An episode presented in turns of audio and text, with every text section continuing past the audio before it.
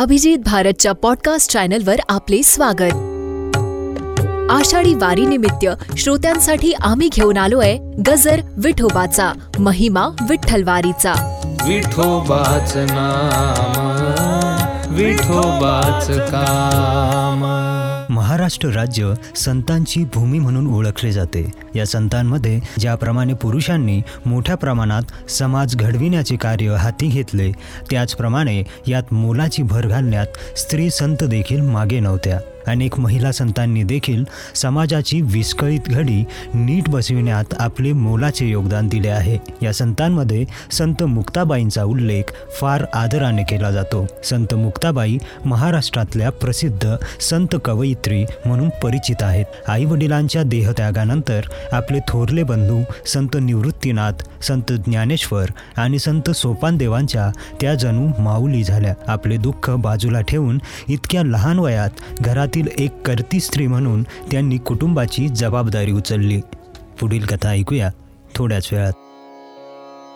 विठोबाच नाम विठोबाच काम विठोबाच ध्यानी मनी विठूचारी धाम. हात ठेवून कमरी हा उभा जाहला विटेवरी माऊली हा संकटवारी बसला चंद्र भागे तिरी. तूच माझा कृष्ण देवा तूच माझा राम.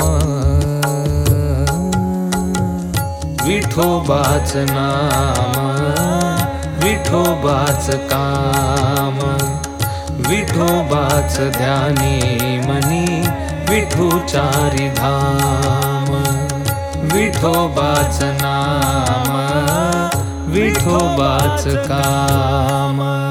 संत मुक्ताई निवृत्तीनाथ ज्ञानदेव आणि सोपानदेवाच्या भगिनी असल्या तरी देखील त्यांचं स्वतंत्र असं व्यक्तिमत्व होतं. ज्ञानेश्वरांना बोध देण्याकरता रचलेले मुक्ताबाईंचे ताटीचे अभंग प्रसिद्ध आहेत.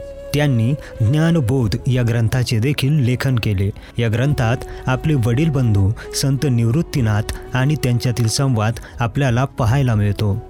यात आलेल्या संदर्भांवरून संत मुक्ताबाईंनी समाधीस्थ होण्यापूर्वी काही काळ अगोदरच या ज्ञानबोध ग्रंथाची निर्मिती झाली असावी असे अभ्यासांती आपल्या निदर्शनास येते. मुक्ताबाई या चांगदेवांच्या गुरु होत्या. त्यांनी योगी चांगदेवांना पासष्टीचा अर्थ उलगडून दाखविला. त्यामुळे चांगदेव हे मुक्ताबाईंचे शिष्य झाले. मुक्ताबाईंच्या अवघ्या वीस वर्षाच्या आयुष्यातील महत्त्वाचे प्रसंग म्हणजे त्यांनी केलेली ब्रह्मगिरी प्रदक्षिणा त्यांच्या आईवडिलांचा देहत्याग ज्ञानदेवांनी मुक्ताबाईंना दिलेली सनद व विसोबा खेचर त्यांना शरण आले हे सांगता येतील. पुढील कथा ऐकूया थोड्याच वेळात. विठोबाच नाम विठोबाच काम. विठोबाच ध्यानी मनी विठूचारी धाम हात ठेवूनी कमरी हा उभा जाहला विटेवरी माऊली हा बसला भागे तिरी। तूच माझा कृष्ण देवा तूच माझा राम. विठोबाच नाम विठोबाच काम विठोबाच ध्यानी मनी विठूचारी धाम. विठोबाच नाम विठोबाच काम संत ज्ञानेश्वरांची निर्मिती असलेल्या ज्ञानेश्वरीच्या निर्मितीत मुक्ताबाईंचे फार महत्त्वाचे योगदान आहे.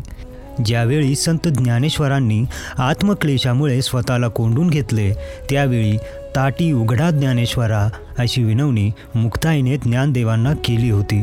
समाजाभिमुख आणि अत्यंत अर्थपूर्ण अशी मुक्ताबाईंची अभंग निर्मिती आहे. त्यांच्या सर्वच अभंगांमधून प्रत्येकाच्या जीवनाशी निगडीत अशा त्या रचना असल्याची आपल्याला जाणीव होते. त्यांनी जवळजवळ चाळीस अभंग लिहिले. या अभंगांमध्ये ताटीच्या अभंगांचा समावेश होतो. मुक्ताबाईंनी ताटीचे अकरा अभंग लिहिले आहेत. त्याचप्रमाणे हरिपाठाचे सुद्धा अभंग लिहिलेत. हरिपाठ वाचताना आपल्या लक्षात येतं हे तर मुक्ताबाईंचे अनुभव कणच होत. अखंड जयाला देवाचा शेजार कारे अहंकार नाही गेला. मान अपमान वाढविसी हेवा दिवस असता दिवा हाती घेसी. संत ज्ञानदेवांनी समाधी घेतल्यानंतर ज्येष्ठ बंधू निवृत्तीनाथ मुक्ताबाईंना घेऊन तीर्थयात्रा करण्याकरता निघाले. फिरता फिरता ते तापी नदीच्या तीरावर आले असता अचानक वीज कडाडली आणि संत मुक्ताबाई त्या प्रचंड विजेच्या प्रवाहात लुप्त झाल्या. विठोबाच नाम. विठोबाच काम